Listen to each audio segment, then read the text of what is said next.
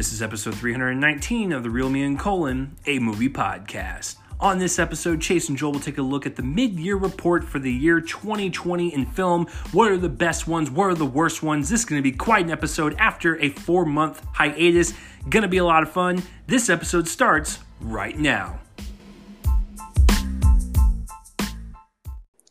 Good afternoon, good evening, and good morning to our listeners, and welcome to episode 319 of Real Me and Colon, a movie podcast. This is one of your co hosts, Joel Copling. And before I get started, just, you know, share, like, and subscribe, all of that good stuff. Um, guys, there can be no denying that the year 2020's epic awfulness should be in the history books of awful years. Um, you know, the Australian bushfires, uh, earthquakes in Turkey and the Caribbean, locust swarms and volcano eruptions and gas plant explosions, air, airliner crashes in Pakistan and Ukraine, floods, floods in Indonesia, the downing of the helicopter carrying Kobe Bryant, his daughter Gianna, and seven others outside Calabasas, California, civil unrest in India following the Citizenship Amendment Act and in the United States, following the highly publicized killings of Ahmaud Arbery, Rayshard Brooks, George Floyd, and Breonna Taylor. But laying all, over all of this, like, I don't know, some like really awful blanket has been the COVID 19 pandemic, which has changed so much about the way we live, the way we socialize, the way we process mass trauma on a global level after the deaths of more than 515,000 people. Uh, and obviously, all that's more important than our podcast, but it did affect the podcast too. You know, with the delays of major blockbusters and the closures of every major and minor theater chain Chase and I decided to take a break from recording.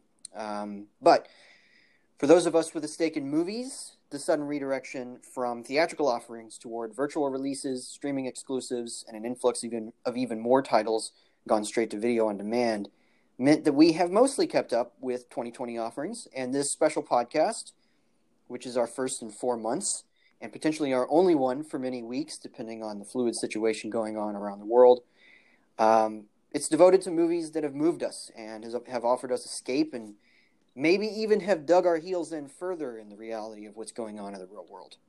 Um, we hope you enjoy. And, you know, as always, stay safe and stay sane out there. Uh, Chase, it's been four months, uh, almost four months since we passed, since we last were together doing this. Um, and it feels like it's been much longer. I think that we can probably both agree on that. Um, you know, I, I, I mentioned just a couple of weeks ago. It's now it's now approaching five months, but only five months ago, Parasite won Best Picture. Uh, the first foreign language film to do that in the Oscar uh, canon, and it doesn't. It, it feels like it's been at least a year since that that point, maybe even longer. And of course, I and many other listeners are uh, wondering how have you been coping during all of this, um, and and how are you doing right now? Yeah, it's just it's just strange, man. I remember specifically when we were recording the hunt episode, I said I saw it with like a storm going on. People were just like uneasy in the theater. I was like, "There's just something wrong here." And then from that point on, that's when it just got worse and worse. And uh, yeah, what, what's even uh, crazy about what you said with the whole parasite thing, like the virus was happening at that point, and mm-hmm. you know it just hadn't it hadn't really reached here yet, and that's just, right. just crazy to me. But yeah, you know, it, it's just one of those things to where you know you and I can sit here and be like, you know, it's terrible, like being stuck at home is being terrible, like, but mental health is a very important thing. And I'm sure being at home and being locked in one place or one area for a long period of time is not healthy for anybody. So it, there's definitely times where like I feel, I feel the, you know, kind of mood swing happening over my head. Uh, that is one of my side effects to my medicine. So mm. I do feel like sometimes I have lows and highs, and I don't think this situation helps. But you know, and a way to cope with it is that you know I have a house full of people and dogs, and you know we we watch stuff all the time. So I, I find stuff to always keep me busy, unless I'm just a, downright exhausted and I just sleep. to where I just that that's how I take my mind off it, and that's why movies are so important to me and you is that they help us take our mind off of things. And Mm-hmm. you, you are right though. Like it, it is kind of weird knowing that you know after the theaters were closed and stuff. Like we're like, what, what are we gonna? Uh, um, and apparently, uh, my doctor is trying to tell us what they're watching. But, uh, but yeah, uh, it's crazy knowing that like in the four month span, there have been more VOD releases than I have ever seen in my life. like you know, hmm you know, IFC's just always still emailing like, "Hey, this is coming out," or you know, I know the bigger critics are getting you know Netflix screeners, Disney Plus, and all that stuff. It's just so I'm, I'm glad to see it like still thriving, and you know, the good people that I actually like in this community. It's very few, but the good people I actually like in this community that Joel and I are in. You know, I'm glad they're still getting work, and I'm still glad they're kicking butt, like our friend Mark and stuff. So hmm uh, yeah, it's just been it's just it, it, it's it's crazy because you're right. I don't know if we're gonna ever experience this again in our lifetime. Like this is Yeah. absolutely insane to where like you know each week something new is happening, and so that's why you know I'm glad that we were able to do this, but. Joel and I have no idea what the future holds. Like we, Right. we could not do another episode for two years. We we have no clue what's going to happen. But I think I think that's like what I'm trying to get around with my my ping pong brain here is that with everything kind of going on, like we want you guys to stay safe, stay healthy. If you want to, you know, contribute to all this civil unrest in a positive way, please do that. Like use your voice, use your power to do whatever you need to do that is necessary. Stay safe and healthy doing it. But also like take this all week by week. Take it day by day. Like it is very overwhelming to know that like this could go on for several more months. But just know that, you know, Joel and I will we will continue to give you guys extra stuff every now and then. Like, you know, we'll try if like if you guys look to us for like entertainment or whatever, like we will help you with that with as, as many reviews as possible. But just Mhm. take it day by day, week by week, and just just kind of breathe a little bit. I know I know it's hard to do, and I that's that's just my advice to people that are you know maybe not coping with it. Um, because I listen, I have those days too, but I I had to like I think two months in is when I had to really realize that this is going to be our lives for a while, and so you have to kind of just just take it day by day and just see where it goes. Yeah, and you know, I went, and for me, I should tell people that you know, I I had that series about the top tens, and that kind of suddenly came to a halt. Y'all haven't heard from me in two months. Um, That's actually not the case. Joel said that he hated the years 2001 and 2000 so much that he didn't even want to touch them. So don't, don't let him lie to you. Once again, once again, we're back at it. Chase with his with his lies, with his lies and and and de- and defamation. No, They're, um, they're, they're just truths, Joel. Just truths. right. I went back to work in May. Uh, there was a lot of employee turnover with that, and it was it was kind of crazy. And then a month later, something insane happened. I won't get into more more employee turnover, and you know I'd been wanting to finish those lists that I had started, um, but just didn't happen. I didn't have the headspace, and I also wanted to maybe try to do some glo- some uh, some au- some auto audio reviews. I mean, I can't talk. Some audio reviews. Again, just didn't work out. I never had the the headspace to try to figure something out there. And yeah, I mean, it's just been all so incredibly awkward. And um, but you know, we're here now. We're here now. I have seen some movies. I've been pretty consistently reviewing for SpectrumCulture.com. I've also had a couple of reviews for DallasMovieScreenings.com, um, and you know that's been that's been really nice to be able to have that.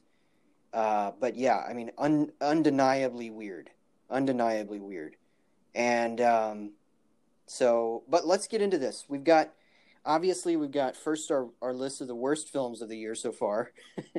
uh, we have to do that because we have seen some bad stuff. Um, that's part of the mid-year report. So even though this is supposed to be a uh, you know a good episode and all of that, um, with our top fives so far this year, which we'll get to after the break, we did want to give you guys some of the some of the stuff that we haven't liked so much. Um, so Chase, I guess we'll go ahead and begin. We'll get in. We'll jump in with your number five. Uh, so, what is your number five worst film of the year so far? Yeah, so you know what's really funny is like I've seen a lot of movies uh, in, in, this kind of like four month quarantine period, and a lot of them have just been kind of neutral or just average, and it was really kind of tough to pick ones that actually sparked some type of emotion out of me. Uh, mm. And I think if you guys go listen to my mini reviews, you can probably pick out which ones uh, I definitely had a disdain for. But I think number five has to go to, while it be bold and while it be different, and I wouldn't have mind if it was told a little bit differently, is Capone. Um, ah. Yeah, I'm not. I'm not a huge fan of uh, the way it was executed, but I do applaud the fact that you know Josh Trank decided to kind of go down this this route of showing the final year of this man's life, and you know he's losing his mind at this point from uh, the dementia and just having all these you know kind of flashbacks of his life and these nightmarish scenarios. It's basically like a horror version of Al Capone's life, and like I said, it's a very interesting way to tell it. And I think the problem is it doesn't offer anything more than that. It doesn't dive deep into this guy's like psychosis a little bit. It just kind of like, okay, here's uh, him imagining someone from his past. Is it real? Is it not? Oh, here's another scene. It's the same thing. And so it gets kind of stale after a while. And like, what is Tom Hardy doing? Like, he has like this like Looney Tunes like steroid injection that he probably did before he started shooting because he sounds like a a literal uh, black and white era like mobster or something, which is funny because they're in that era in this movie, but like he overcooks it to a point where you feel like there's a sock stuffed stuffed in his mouth and you don't know what he's doing. So I think it's just a it's a film that I, I applaud for doing and just getting it out there as being told in a different way when when it comes to biopics. But I just thought everything kind of missed the mark. Uh, the production mm. design was was really well handled. But other than that, I can't really give Josh Trank a pass on this one. I did not see this movie. Um, this was one that I think was uh, just in that period of time where I wasn't watching 2020 releases yet after the shutdown and all of that. Um, and so I'm I'm gonna see it at some point. It, it, just sounds too weird for me to miss completely for the year, um, but especially just from what I've seen of Tom Hardy's performance, which is like maybe 30 seconds, like a 30 second clip. Um, it, it totally looks completely insane. Uh, yeah, so I've, I've definitely heard some stories about this one. Uh, my number five, though, um, there's going to be a couple of movies here that are going to be a little bit challenging for me to remember uh, because they came out before, like, most of everything that's happened happened. Um, like I think at this point the most insane things that had happened were the wildfires and Kobe Bryant's death. Pretty sure, maybe even Kobe Bryant hadn't died yet. So before coronavirus, before all of that, my number five film came out, and it was one that you did not see, and I did. Um, I originally had a plan to review it, and things kind of fell apart. But it came out at the at the end of uh, January. It was a major horror film, um, one of two major releases on my list. Of course, I've got some VOD stuff coming. But my number five is The Turning uh, from director Floria Sigismondi.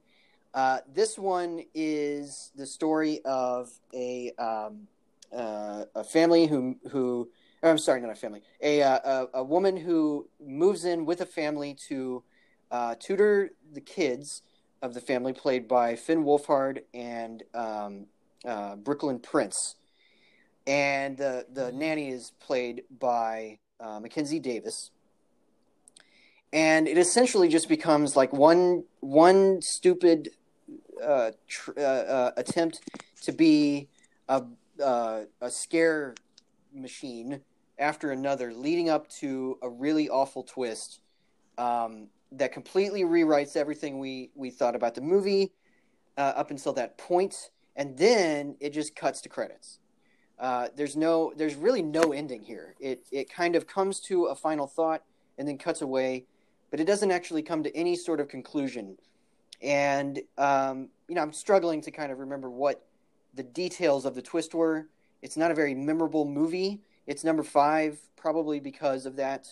um, or maybe it's just the events of the year have kind of pushed it out of my mind. But uh, the one good positive thing is that Brooklyn Prince is a total natural. She's the girl from the Florida Project, in case anybody doesn't remember that. But um, she was great in that. She's really good in this. She's really good in Home Before Dark, which is the uh, series on Apple TV Plus. Uh, so clearly a natural, but this is a really bad movie. It's bad material for her to be in. Um, it's just a movie to to play games with the audience and then leave them off on a really cruel note of uh, character hatred. Really, it hates its characters, and it hates its audience. It thinks they're really stupid. So that is my number five. Yeah, I actually never saw that one. I remember it was uh, coming out around. Yeah, it was the end of like endish of January, mm-hmm. and I think I got, I think I got an invite to it, and I said no. Um, but uh, yeah, I was always curious to see what like what what Brooklyn would do. Uh, you know, post the Florida project and kind of see like her career take off. Even if she does films like this, it's like whatever. Um, you know, at this point, like it's her parents really taking over her choices. So, you know, they were doing what was right, type of deal. Um, as far as Finn Wolfhard, I I really hope this guy gets back on track because uh, it seems like everything he does post Stranger Things is just really not landing well. Uh, i.e., the Goldfinch. Uh, so it's just it's just things like that where he really needs to kind of find um, a better path. But you know, one of these days I'll check it out just so I can see what the fuss is all about. Because I remember uh, even before Joel saw it, like all the reviews online were just like, "What was the ending? There was no ending. There was no third act." It's just like, so I, I just imagine yeah. that a film is like getting good, it's heating up, and then it just cuts to black, and then you're like, and, "Cool, and, thanks." And really, I mean, it's kind of that, except that it's really not very good before that either. so as as I remember it, I mean, it's just a bunch, literally just a bunch of scare sequences leading up to a non-ending, and it's just it reminded me a lot of The Devil Inside. Uh, uh, oh, the one that where ago. it said go to the website. Yeah, go to the website. Just without the just without the website. So there isn't even anything to like laugh at. You know, super uh, ironically at the end there. Um, so that's a that's a good thing. I guess that's a positive. But uh, that's that's the only that, and then of course Brooklyn Prince's performance. Those are the only positives. So that's why it's number five. It could be lower. Um, it's certainly dumb enough to be on this list. Maybe just you know, uh, kind of at the at the bottom just because of Brooklyn Prince. So, which which you know, every movie could be uh, uh, lucky to have her. So, um, yeah. All right. Well, uh, so your number four, sir. So my number four, you and I will differ on because I remember when you saw it and you oh. said that you you liked it, and I was like, okay, cool. So I, am glad that we're going to talk about this one later. So, um, oh boy, yeah, I know what it is too. Yeah, yeah. it's Selah and the Spades. I, I just, yeah. I really, out of all the Amazon Prime stuff I've seen, uh, we'll get to one of them when we get to the best film so far. This is the the least favorite by far. Uh, I I just thought this one didn't really have a direction in terms of where it wanted to go with its story. Really, just kind of showcasing a bunch of plot lines that really led to nothing. I honestly thought the ending was really weak and it just didn't really build up to anything. It was just kind of like, we're going to show you a bunch of different things within this kid's life. And then, did she really learn anything? I don't really know. Did she uh, come of age? I don't really know. We're just going to roll the credits and maybe you can decide for yourself. But I will say that uh, uh, the young lady that played Selah, I think she has uh, definitely a career beyond this. I, I, hope she does more stuff. Uh, Lovie Simone, but uh, yeah, I and I'm a big fan of like Joel Jerome, uh, last name Jerome. Oh, Jharrel Jerome, yeah, Jharrel. So, like plays, you know, I've plays Maxie. Right, and I've seen him in plenty of things, including the wonderful, uh, heartbreaking, um, you know, the uh, Central Five um, miniseries on Netflix. And so, yeah, I don't know, man. I just thought for for something that really felt like it was going to be like a different kind of uh, coming of age film and set in high school.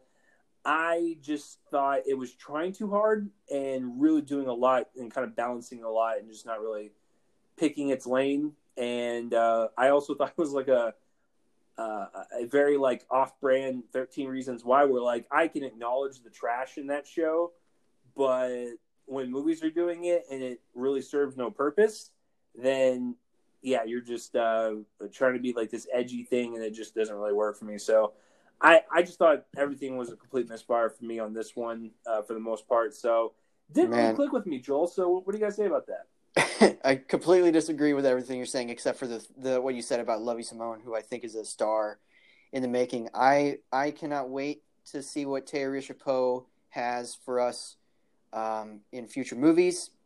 I think she has a major eye. She was clearly inspired in part by Brick, uh, Rian Johnson's film, because that was also a postmodern neo uh, postmodernist neo noir set against a high school. Uh, in this case, it was a private boarding school, but same difference. Um, for me, uh, I I struggle to understand how this doesn't have a direction. I mean, uh, noir typically a noir film will build up to what we think is essentially a bunch of nothing, and that's what this movie does. It basically just sets up a, a puzzle and then solves it. But I think that what really has a um, uh, had the had the impact for me was in addition to Simone's performance, uh, Jharrel Jerome, uh, Celeste O'Connor as this new member named Paloma, who's trying to uh, kind of break into the group dynamic, um, even though she's a freshman. All of that uh, and the power dynamic that that evolves in this school. Uh, it's basically just you know it is a neo noir. It's surprisingly violent. It's really uh, vulgar. It's extremely stylish, visually speaking, um, and it's saying a lot about uh, power. Somebody who doesn't, who may not, you know, usually have it. Uh, this is a person who is getting a lot of privilege she might not otherwise have um, in a in a public school setting, maybe, and uh, taking it back. And I, I really like that about it. Um, I mean, I guess yeah. If you're not a super fond of the of the style, yeah. I mean, I guess you could get it. It wasn't a perfect movie. I, I don't I don't think, but I think it was just an incredibly uh, vivid and eye-catching debut feature, uh, especially being a debut. Uh, it only fell into the debut feature uh, problems a, a, few times, but anyway, this is probably our biggest disagreement uh, this year. I, I, think that otherwise we're pretty in. Uh, I think I think I, we're pretty know. much. I think you had an aneurysm when I said that Fantasy Island was just okay. Oh right, right. Well, we'll get to that one. oh, I'm sure we will. I'm sure Yeah. we will. Um, all right, so I will go now to my number four, uh, which is uh, a sequel that nobody will uh, ever want to see uh, because it is a sequel to a movie that no one saw or probably has heard of. So, of course, I mean, it's extremely me to do this. I was telling Chase that I do have three movies on my list uh, of the worst films of the year that are VOD action thrillers. Uh, and, of course, I, always have at least a couple on my lists but you know just because of this year i have quite a bit um, so my number four is i am vengeance retaliation uh, from director ross boyask uh, this is a follow-up to the 2018 film i am vengeance which starred stu bennett as a kind of an action hero a, a, stoic action hero named john gold which is a great which is a great name for somebody like this i mean you think about james bond jason bourne jack bauer these are really strong names. John Gold cer- certainly follows in that uh, line, even though it's not JB. Um, it still follows in that line. But man, everything about these movies is just rote and visually flat and uh, simply plotted. And in this case, it's uh, you know following up the first film in which he just basically beat up a bunch of bad guys. This one he is uh, coming up against an old team member who's gone bad, played by Vinnie Jones who's a who's a pretty significant name to attach his uh, name to this this kind of movie, this sequel to a movie that nobody saw. Um, I guess maybe it caught some sort of steam in Europe. I know it's a or uh, or in London maybe. It's a uh, uh, or England. I'm I'm coming up with places all over the place. Um, maybe in England because it is an English movie. Uh, it's an English cast, English director, all of that. Um, but man, I just hated almost everything about this. It has no reason to exist. The photography is uh, pedestrian at best. The action choreography is even less than that. Um, it just has no reason to exist, and uh, so I, I can't, I can't figure out what the need for this movie is. I reviewed this for uh, SpectrumCulture.com, so you know, I, I, don't I don't get paid for my writing, but at least I was able to give them some uh, some some people to click on a review. Um, you know, I'm I'm happy to do anything for them. They're great over there. So you know, I played ball, but man, this is a, a bad, bad, bad movie. Um, could easily be higher on this list, uh, but it is it's bad. So I know that you haven't seen this. I know that you probably have never heard of this. I know that you uh, are never going to see this. So we'll just say that say that that's the that that is the fact, and move on to your number three. no, I, I am never gonna see that one, man. You you don't know me. Uh, actually, you do. So, uh, so with my number three, I you know what's really funny is like when I was putting my list together uh, after I clocked out of work, I was like, all right, there's a bunch of movies I'm just I'm just not a fan of, but I'm like, wh- which ones like stack on each other? Like, which ones can I group as the five? And so I had a few of them in there, and I think the more I thought about it, the more I realized I was probably in denial when I saw it, and when Joel saw it, that's probably how I really felt, and I probably should have just been honest with myself because I think that when you're wasting that much money into a kids film and it doesn't even like I don't know, just have any reception towards anyone ever. Like I didn't know any kid that liked this movie. I didn't know any adult that liked this movie. Uh, even with the good old RDJ, Robert Downey Jr. in the oh. role, it is very hard to like Dolittle. And I think when I first saw it, I said, "Oh, it was fine." But like the more you sit on it, the more it just leaves like a sticky taste in your mouth, and you're like, you're like, what is this? Is it like expired? Like, I don't know what's going on here. Um, yeah, the effects are awful. As Joel put it best, what accent is RDJ like coming up with in his drunken stupor on set? Like you, he floats in and out of it. Like you, there's not even a um, consistency with it. Um, the adventure, you know, is, is kind of lackluster. Uh, it just, it really just kind of misses the mark. And you know, for you know, a film that was trying to like rebrand the Dolittle uh, name and like start something new and be like this new franchise for families.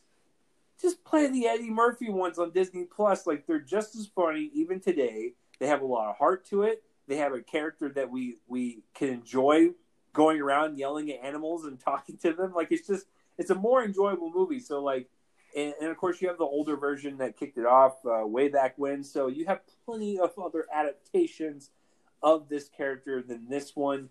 It's just the more I thought about it, the more I just really, really, really did not uh, care for it. So yeah, if you, if you want to watch anything from um, uh, Robert Downey Jr. and uh, Susan uh, Susan Downey, uh, his wife, their company uh, go see Search Party on HBO Max. It's probably the only thing from their company that I've enjoyed so far. So they're they're getting there. The baby steps, Joel, but this is not one of them. So um, I know I know you have some choice words for this one. I do. It's not quite on my list, uh, but it is very bad. And you're completely right about Downey. I don't know what he's doing here with his voice. I, I don't understand it. Um, was he trying to maybe maybe he was like involved for a while and then was just like stuck in a contract and and and had lost his enthusiasm for the project and so he just decided I'm just going to do a random weird Welsh accent that doesn't make any sense for the character. I think what um, probably happened is that director Stephen Gaghan was just like, "All right, Robert, here's how I'm picturing Dolittle. Could you do it like Sherlock Holmes but different. And he's probably like, Stephen, what do you mean by different? He's just like, Sherlock Holmes, but different. and so he's like, I, I can't really do anything with this information. I'm going to try it. And he does it. And he's just like, yeah, i am going to go with that one. And yeah, I, I've seen two movies from Gaghan, uh, who, and neither of them were good at all. And the other one is going to surprise people because it did get some Oscar love. But I do not like Syriana. And that was a movie that he directed and then he directs this, which is like the opposite of Syriana. Um, and yeah, I just he doesn't he's not good with actors. Uh, George Clooney won an Oscar for Syriana for reasons I don't understand. He was very good in it. Nobody was very good in that movie. It was all a bunch of confused politics. This is just a dreary, dreary family movie. Like this thing pretends to have this big, like, you know, this big energy, but really it's not. It's a slog. It's a slog to get through. It has no sense of pacing. It's an hour and forty minutes, by the way, and it feels like it's Oh, it three. feels like it's two. It feels like it's about as long as the old version that you were talking about. The, right. the, the Rex Harrison version is 158 minutes. It flies by. It's wonderful. I don't know if you've seen it, but it's wonderful. I watched that one as a kid, it was, it was Yeah. delightful. It was delightful, and it doesn't feel its length because No. it because it knows how to pace. And the uh, and and you know I enjoyed aspects of the Eddie Murphy ones, um, especially Eddie Murphy. I thought that he was fantastic. Some of the other stuff didn't work for me, but it worked way better than this.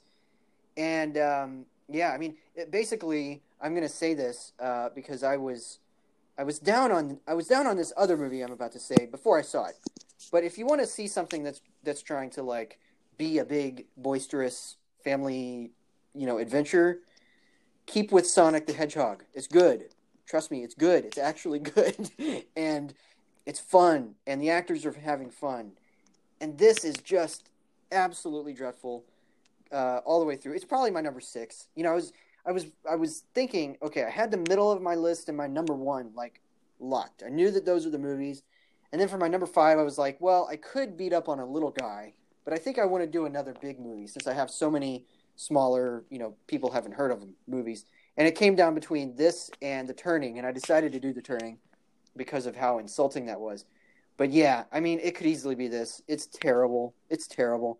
And um, yeah, again, I don't know what I don't know what Downey's thinking. It's easily his worst performance. Um, this is a guy who, you know, lit up the screen for ten years as Tony Stark, and now he's doing this, and it's just it's bad. So, all right, And I, mine- I just want I just want to clarify one thing. Uh, I, I, I, I spoke about the wrong show. Uh, his production company did Perry Mason, which is also great. I've been watching. Oh, right, much, right. I've been watching too much HBO Max, and they're all just blending together. But when I saw I saw their credits, I was like, oh, thank God, they finally put their name on something good. So, Robert, Yeah. if you're listening to me, please, please, I please step back, pr- produce more stuff behind the scenes, and let Hmm. smaller projects fly. Yeah, I think it was. I think it's because he was supposed to originally star in Perry Mason, and it fell through.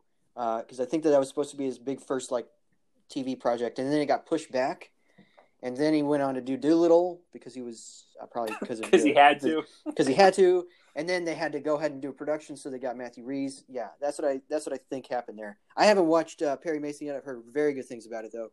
Um, definitely need to watch that. All right, so my number three is yet another VOD thriller title. Uh, people probably won't have heard of and don't want to see because it's awful, and that's the Postcard Killings.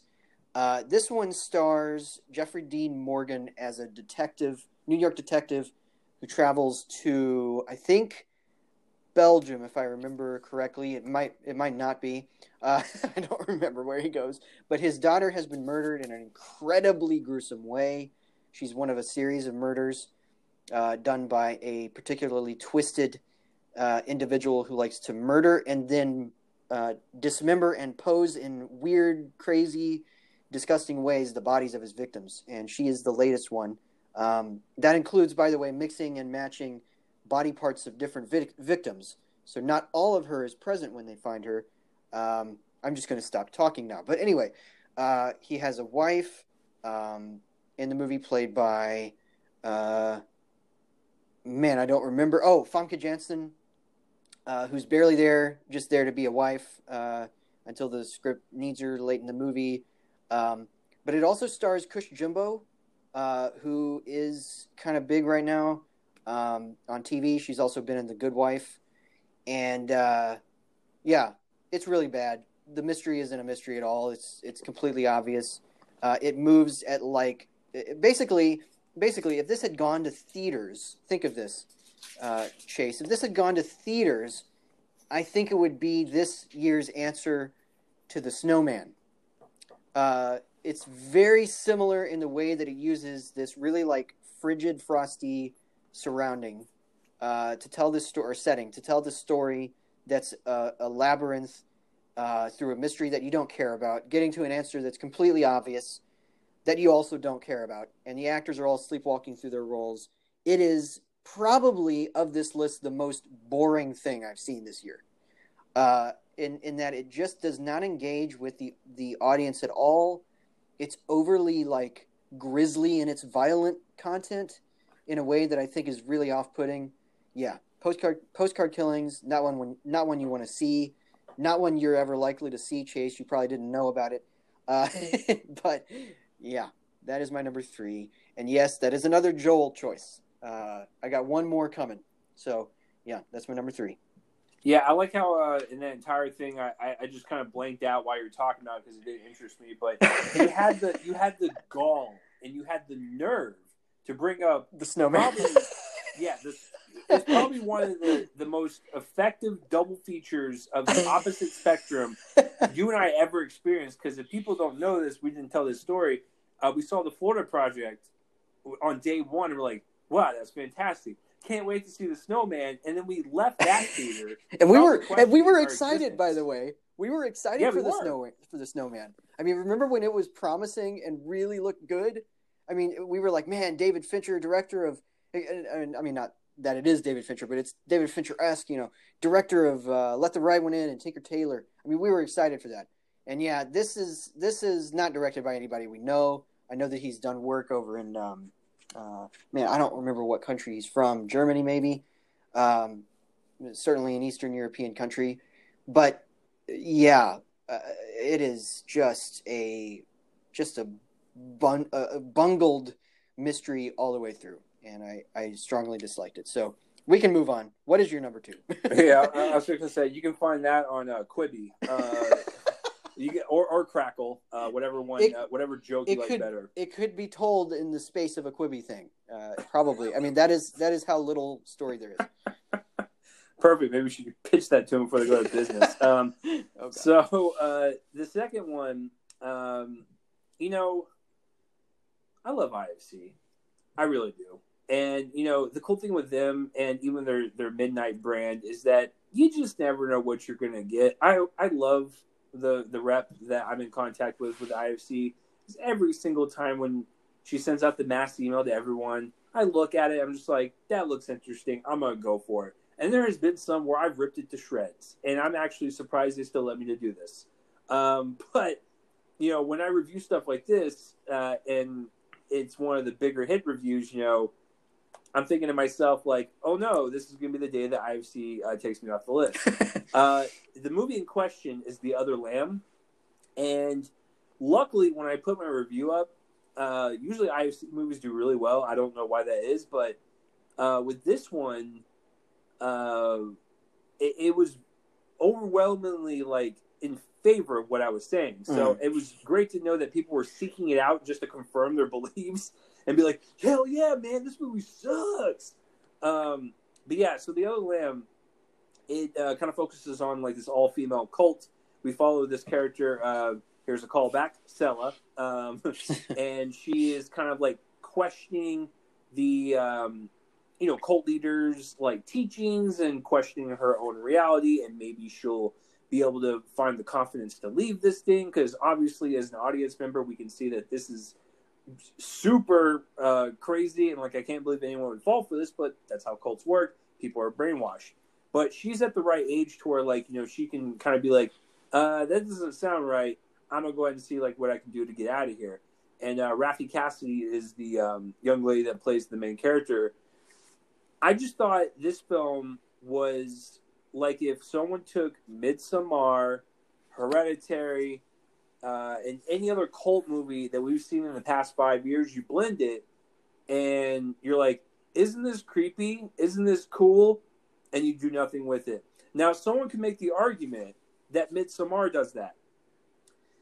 And my counter argument would be, well, at least that one actually has some character work to it. We understand why she is, you know, grabbing onto this cult. Um, uh, we understand why she feels alone in the world and why no one in her life um, is there and supportive. Like she needs to find someone to love, and she unfortunately gets wrapped up into this nightmare uh, from Florence Pugh's character. But in this one, it's just kind of like she's just wandering around. She's like, "Oh, that's not right." She'll have a nightmare. She'll wake up.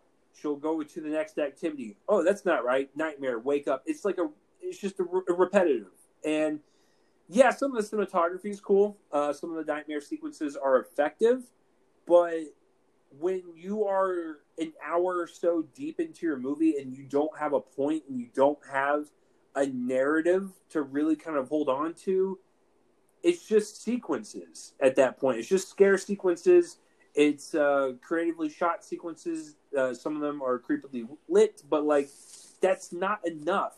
Just because you have atmosphere uh, doesn't mean your story's there too. If you want to go with one or the other, then you're going to suffer as an entire film. But if you want to have both, then you can have something. But I just thought this was atmosphere over um, story. Didn't really do anything for me, and I was looking forward mm. to it too. I I don't know why I I have like a fascination with like cult movies now, but I think it is because of you know what Aster has done with like you know stuff like a Hereditary or like a, a Midsommar, where it's like that kind of uh, rejuvenizes people's interest in like this subject matter and you know docu series are on the rise and true crime stories. So like it's like this stuff is what people yearn for but like my god it's like i wanted that thing to end like 20 minutes in and by the time it was done i was so angry i just shut my computer off and went to sleep pissed. And i probably had a nightmare that night and i woke up and just had a bad start to my my day, Joel. That's just that's just not how it's supposed to happen. But uh, yeah, the other lamb is uh, pretty bad. Well, this is another one I haven't seen. Um, interestingly enough, you disagree with a lot of critics about this one. You're, uh, I think it's in the '70s on Rotten Tomatoes, but yeah, I mean, I I uh, I haven't seen it, so I can't I can't comment. Um, I guess I'll see it at some point. I'm sure that um, it's IFC, so I'm sure that the DVD will show up on my uh, shelf at work at some Joel, point. if, I, if so. I had to make a prediction, I think you would be. I don't think you'll be enamored with it. I think you'll be fine with it. You'll probably like it a little mm, bit more okay. than me, but I don't think you're gonna love it. Okay, interesting, interesting.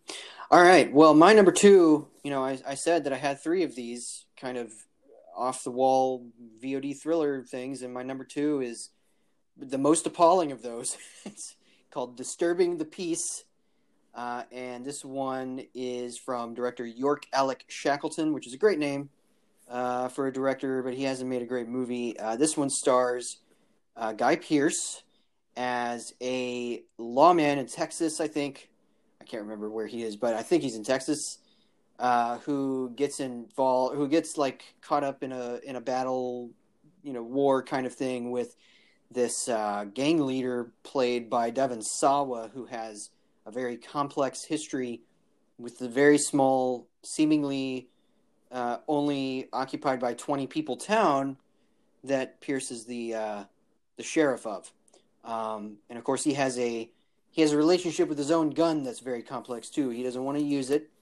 Um, it's just basically Shackleton also directed this movie a couple years ago. I had it on my bottom ten of the year list called 211 with um, with Nicolas Cage.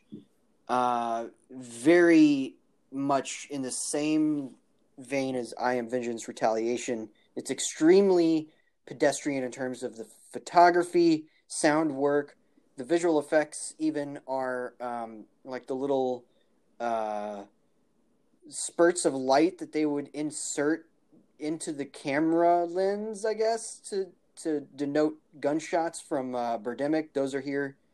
Um, I don't know why that is the case, but anyway, it's really bad. It's really just very predictable. This is another one that I don't really super remember very well. I saw it early in the year, um, but I seem to remember that nobody comes out of this thing unscathed. I mean, Pearce is pretty bad. Um, yeah, that's all I really have to say about this. Uh, Sawa I guess at least knows that that he well, I guess the best thing is that they know what kind of characters they're playing. Uh, they have a firm handle on what material they're they're working with, but they really just kind of match the movie, which is to say that they're not good. They're just not embarrassing themselves like everybody else here. Um, there's some truly, truly awful action sequences here. Um, you never really know who's shooting whom. for what purpose sometimes they flip the the camera angles in certain ways so that it confuses it even more. Anyway, it is really really bad and that's my last like obscure title. I've got a I've got a major release here at the top. We've probably already given it away earlier, but um, but yeah, that's my last obscure title. So Chase, are you running to watch this Uh, now? no, uh, I have I have a huge question for like Devon's uh, agent. Why are you forcing him to be in stuff like this and the fanatic? Like I don't understand. Do you want to watch this man suffer? I mean, I I, Maybe maybe he's got some some bills to pay off. I I, I think what happened is that uh, ever since he started Final Destination, he's just had a cursed career. Uh, Oh. that makes total sense. So maybe death maybe death is trying to kill him very career. very very slowly. That, that's that's gonna be a going out for his career now. Yeah, that's gonna be Joel's opening line as a stand-up comic. Like, hey, the Devon Sawa, right? You know, it seems like after Final Destination, death is coming after his career, and then he gets nothing but booze and then kicks out of the club. So, um, yeah, I just think it's funny that like, you know, you and I grew up with Devon Sawa, like with like Casper and like Mhm. Little Giants, and like Final Destination is one of my ho- favorite horror films of all time. And it still makes me freaked out to go on a plane. That man has made an impact, but it is just so weird to see stuff like the fanatic and stuff like what you just described, and you're like, what is he doing? I mean, I guess you're right though. He's got that Nicolas Cage itch, and he's got to go pay off some bills. So, yeah. uh, good for him. Uh, I mean, I, I guess it's a good it's a good method if you're getting like seven hundred and fifty thousand dollars. yeah, pop, pop, right? or exactly. whatever. So- That's pro- that's probably exactly uh, some people's you know uh, payment for that. Exactly. So, So- you know, one one movie could last you the entire year. So, Devon, you know what? Yeah. You do you. Um, but I, I, had to I had Exactly. to ask you. Uh, so your movie was set in Texas. I think it was. I honestly don't remember where it was set. It may not have been. It felt like Texas to me. Oh, congratulations! Because uh, my number one worst film that I've seen this year is also set in Texas. And I know exactly what movie it is too. It's the only one that you've had this kind of reaction to. This. it's so great. It was clear. It was clearly your your your. Oh, it's so great. So, and I, I'm going to be very easy on it because I'll explain why in just a second. But here's the plot to Lone Star Deception. That is the actual title, and it stars Eric Roberts. So you already know what type of movie it's going to be. So, hey now, hey now, Academy Award nominee Eric. Oh, I don't Roberts. care. I don't know if you knew I- that, but he I, I is. don't care, Joel. When he's done of movies like this, his whole career is just done. Yeah. So, so go. here's Exactly. here's what this movie is about. Stuart Sagal is leading in the race for governor of Texas, but a fling with a prostitute threatens to derail his campaign. Uh, his biggest supporter, his uncle Bill, has a plan that puts a second candidate, Tim, into play, and Tim finds himself as the first black candidate for governor in Texas history. Thrust into circumstances he neither understands nor controls, Tim weaves his way past assassination attempts and faces his own demons as he decides to quit the race, ride away to the state house, or die trying. That is exactly what IMDb says, and I love it. The whole die trying part gives me a giggle. Okay, so you're probably wondering what's the vibe of this movie? And I kid you not, and there's a reason why I had a blast with it. It's the room. It is the room levels type stuff without the accent. And the cinematography is trash. The framing is trash. The acting is trash. The story is insane. Like it's it's one of those like I love how I love how direct that was. The story is it's insane. just, it's just insane, Joel. I can't really, I can't even really remember what I saw, but I remember that whole experience from top to bottom. There were scenes where I had to stop and rewind because I was like, "What was that?" Like stuff is like edited weird. It's like stuff is inserted into the sound design that's just so awkward. I have a friend who uh, composes. Uh, th- that this is his actual job. He composes music for for commercials, projects, whatever his agent can get him, right? There were several scenes where he busted out laughing because it would be like Eric Roberts like walking toward towards a plane on a tarmac, and like the music would be like, and like it would be like this most like random score that's like bedded underneath it that would come in at random times. I laughed every single time. Uh, just to let you know, there are 19 ratings on IMDb, by the way. Not many people have seen this, but if you want something hilarious, uh, unintentionally hilarious, I actually think they were like going for something serious here. If you want something to just kind of laugh at, have a drink to, relax, take the night off, forget about your life for an hour and 46 minutes. This one's a good one. You know, it, it's on, it's on, uh, think it's on Prime. So if you have Prime, go for it. Um, are you going to possibly waste an hour and 46 minutes of your life? Yeah, you will. But at, at, least, like, if you're bored, like, to a point where, like, you literally have quote unquote nothing to watch, this one's a pretty good one. Um, I definitely had a, a drink while I was watching this. And I knew as soon as they sent me the email and they asked if I wanted to review it, I was like, first of all, I'm going to be one of the few people online that has a review for us. so that's cool. And two, just by looking at the poster, it is atrocious. Like I, I went to school where there were graphic design majors, and even the bad ones at that school could do better than the poster that I'm looking at right now. It is bad. It's the type of stuff that makes you go, wow, someone got paid to put this together. But you know what? I appreciate them because it sets the tone for the movie. And when I pressed that beautiful play button, I watched the whole thing. I had fun with it. It's a terrible, awful movie in every single way, shape, and form. But you know what? It's on the room level, and I love movies like that, so I can appreciate it. And they got more gumption and balls than me because I've been wanting to make a short film, another one for like the longest time. People are out there doing it, even if it's garbage. People are still doing it, so I applaud them. But it is still a bad movie. well, so while you were talking, I looked it up on Rotten Tomatoes, and no critic reviewed it. Oh, no critic. Oh, thank God. Uh, which is which is insane. I can't think of the last time that's happened with anything. So yeah, that's pretty insane. Uh, well, I've I have not seen it. I might see it before like the end of the year just to see what you're talking about. But uh, Joel, what I want we'll, you to do we'll, is we'll since see. you're since you're a night owl, I want you to watch it when you're like borderline tired, and maybe you could watch it like in your delirious state, and maybe you'll get a kick out of it. okay, all right. Well, we'll see. We'll see. All right. Well, my number one pick for the worst film of the year so far, we already kind of gave it away. Uh, we hinted at this, but my number one was pretty clear. It was pretty clear. It was it was much worse than anything else I've seen. Um, not completely worthless because at least the camera was pointed in the right direction um, during Fantasy Island. Uh, you know, I I flash back to 2018. I think is when it came out. Truth or Dare.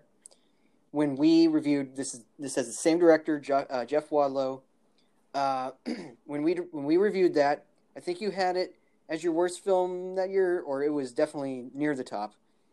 Um, and you know, I, for me, it was a situation of enjoying the premise, feeling like there was some uh, type of um, potential there, and that you know, a couple of interesting scenes uh, but it was mostly it, it was mostly a, a, a, pretty dreadful thing. It wipes the floor with Fantasy Island, a film I think is infinitely worse. Um, but the the concept here is that a bunch of strangers, uh, or people we think are strangers, uh, arrive on an island and then are put like under the, the purview of this guy played by played by Michael Pena, who says, you know, your fantasy will play out here as a real thing that you see, and so you have one girl is like wants to have revenge on her high school bully, so it turns out that they actually kidnap the bully and bring her there, and she tortures her, which is an awful thing that doesn't at all sympathize with us with the character, but whatever. And then you have like a soldier who's who's uh, the only survivor or something of, of of an attack, and he has weird feelings about his dad. So there's and who, who was also a war hero, and so there's a thing there, and uh, and I just got tired of talking about the plot. Anyway, it it basically is just a bunch of really unsympathetic, um, total like just terrible characters being part of this weird, surprisingly violent and deeply dislikable plot in which they all kind of take control of their own fantasies and then it leads up to a twist that completely ruins any kind of goodwill we had for one of the characters even remotely even though it didn't really start us out with that character very well in the first place it really just absolutely torpedoes anything that we might have in any way that resembles any kind of um, uh, connection to the plot and then it you know just kind of teases maybe a sequel, uh, which is never going to happen. And I just deeply loathed this movie. I think I gave it a D minus again because at least it was directed. Um, yeah, that was that's my that's the way of putting it. At least again, at least the camera was in the right direction, and at least it had crisp cinematography, and that's about it. Um, so that is my pick for number one. I know that you think it's okay at best. I mean, that's that is equivalent of a war crime, but that's okay. That's you. Uh, Joel, I don't, I don't like you. But... I don't like you going as hard as you are on my man Jason Blum. Like, I just, I won't accept it. He, like, he's made some garbage, but like, he should, he should have taken, he should have instead of releasing the movie in theaters, he should have released the movie into a pit in the ground. Oh wow! Um, for no one to see. for no one to see, and then buried it, and then left the planet on which he buried it because it wasn't Earth. That's that's what I think he should have done. I will. I will. Um, let's let's just agree that uh, Jason Blum should not give any more leeway, uh, creative freedom, or financial stability to Jeff Wadlow. Oh my and god, Lucy no. Hale it, and Lucy Hale. It, they're done. Oh, oh yeah, they're done. She was also awful in Truth yep. or Dare, and she was. I mean, she's not. It's not like she's she's a bad actress. She's been okay Just before. Those projects are terrible. But apparently, Jeff Wadlow doesn't direct her very well. um, yeah, I mean, I, you know, I liked Kick Ass too. That's a movie he directed. Yeah, I like that one as well. I haven't I haven't liked anything else he made. So I, I feel like he is just you know, he has a particular kind of skill set that he hasn't discovered yet. Um, sorry, I had to laugh at that. I couldn't. I I broke. I I'm I'm very proud of that one. Um, but yeah, I just hated this so much, and I was surprised by how much I did too, because I feel like there's an interesting kernel of an idea here to make Fantasy Island into a horror thing. I mean, if you turn a fantasy around on his head, it's something horrible, right? So it might as well do that but man, this movie just takes the worst ideas and moves through with them, and it's just bad. So I'm, I'm yeah, glad. That's my number. I'm one. glad to know that both of our number ones are like you got furious at yours, and I laughed during mine. yeah, mine was definitely not a laugh at. Like I didn't laugh at this one. Um, and usually, if I have strong feelings and I don't laugh at a movie, it's zero stars. I can't really go that with, go there with this. I mean, it isn't it isn't so like aesthetically incompetent that I could give it an F. And that's really the only reason that it's not at an F. I mean, it is there's a lot of things about this movie that belong to F grade movies, and that and it's way too close to that for for comfort. I have a feeling this is going to stay at number one, especially in this weird year with a lot of you know non releases that I'm not watching. Um, it's going to stay number one for a while. Um, that's what I that's what I suspect, unless of course like Lone Star Deception or whatever um, decides to overtake it. But even then, I mean, it sounds like that movie's more fun than this one. So, you know, could be that this one stays there. And uh, yeah, it is. It is bad stuff. All right, well, that is our list of the worst films of 2020 so far. After a quick break, we're going to come back and talk about our picks for the best films of 2020 so far. So get ready, folks. It's going to be a lot of fun. We've seen some good stuff for sure. And uh, I don't know Chase's list. I have an idea about what's on there, but I'm definitely excited to see what, what made his list. And uh, yeah, we'll be right back, folks.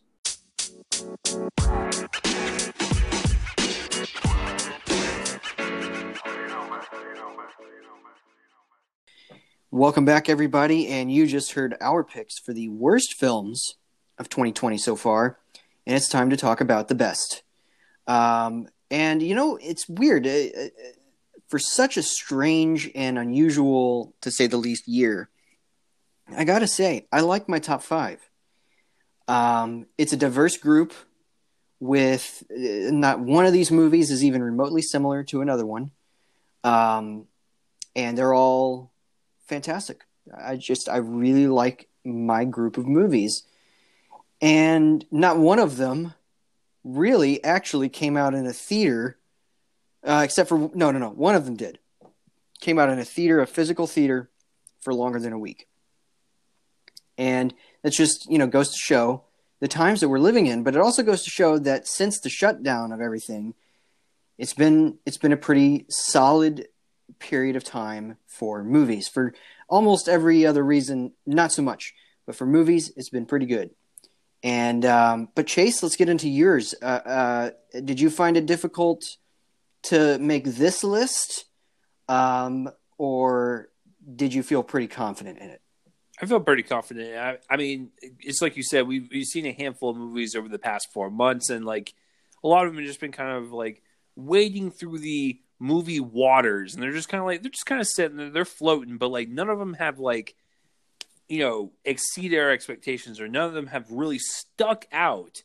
Besides these five, to where it was like, okay, this was super easy for me. I remember watching this and and uh, really loving it. Boom, boom, boom, boom. Uh, you know, just to run run through them real quick with like ten through six. You know, like Bad Education or Come to Daddy, Baby Teeth, seventy five hundred, uh, The Wretched. Those are all films that I like quite a bit.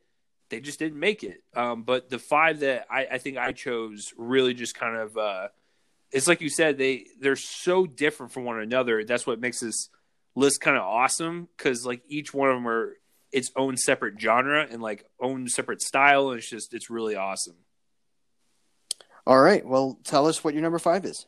So I think my number five is uh, it's also kind of sentimental because it was the last film I actually did see in a theater, uh, which was Emma. Uh, it's it's a really just pleasant uh, film to watch about uh, you know this young woman Emma who's just kind of fishing around all of her friends' relationships and just setting people up. Um, just kind of going from person to person, just kind of talking with them, get to know them and everything. And it's funny, it's uh, delightful. the performances are really well done the production design and costume design, like with any Jane Austen adaptation, is always exquisite. Um, yeah, it's just it's something that really caught caught me off guard because I haven't really watched much of uh, Austen's adaptations. Yes, I know even the popular ones, um, but this was my first ever one ever. I think in, in theaters and in just in general. And after we got done watching Emma, we watched the Pride and Prejudice uh, miniseries uh, with uh, Colin Firth, and that one, you know, it was a little long for my taste, but you know that's why they make movie versions of that because maybe sometimes you just need a couple hours. But with Emma, it, it just I, I it, it, was that very kind of like very sad button uh you know with the movie theater experience because i knew leaving that theater that day it was probably going to be the last one for a while. But you know that theater experience does kind of elevate it just a little bit more than some of the rest of these movies. Um, but I think just as an overall film, you can't go wrong with it. It's just it's really hard to get mad at. It's just one of those delightful films that just brings a smile to your face. And uh, good old Anya Taylor Joy, she's just fantastic as a lead uh, in this film. And this is, I think, is a perfect example of a film that if you had never heard of her or you never had seen anything that she's done, which would be shocking to me, I think this would be a pretty good one to start with. So uh, Emma, uh, period, is my number five. Emma, period. Um, I am kind of in the minority on this. I caught up with it on Blu-ray, um, and I felt a little detached from it as an experience of a Jane Austen adaptation. I felt like it was really rushing through the material um, I like Taylor Joy a lot in this role, and I just wish the movie kind of gave her a little bit more, gave the story a little bit more heft. Mean, it's a comedy, but it's not this this frizzy a comedy. I don't know if that's a word, but fizzy, fizzy. That's what I meant. fizzy a comedy. Um, it's definitely fun to see everybody work around the Austen dialogue, but that's that's really all I connected to here. Um, I'm I'm in the minority on it. I understand that. Um, for my number five, you know, I'll I'll, I'll kind of uh, lead into it with my own ten through six, but my number five is completely different. Uh, it's not a movie that you've seen, but um, you know, for my ten through six, yeah, I mean, it was it was kind of a struggle. You know, which one of my ten through five do I put at number five? You know, you're you're almost pushing one out to make room for another one. Um, and that'll happen at the end of the year with number 10 as well. It's always that last number on the list that's um, that is the trickiest. But you know, I did I did really like a number of movies this year, and my 10 through 6 you know, I had Selah and the Spades. We've already talked about that being one of your worst. Well, it's one of my 10 best. Sorry, buddy.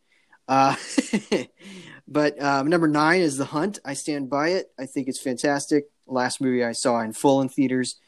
Um, I did see, or I did try to see Wendy in theaters, but I had to leave halfway through. Um, complex reasons. But The Hunt was the last thing I saw in full. And um, I really, really thought it was a ton of fun.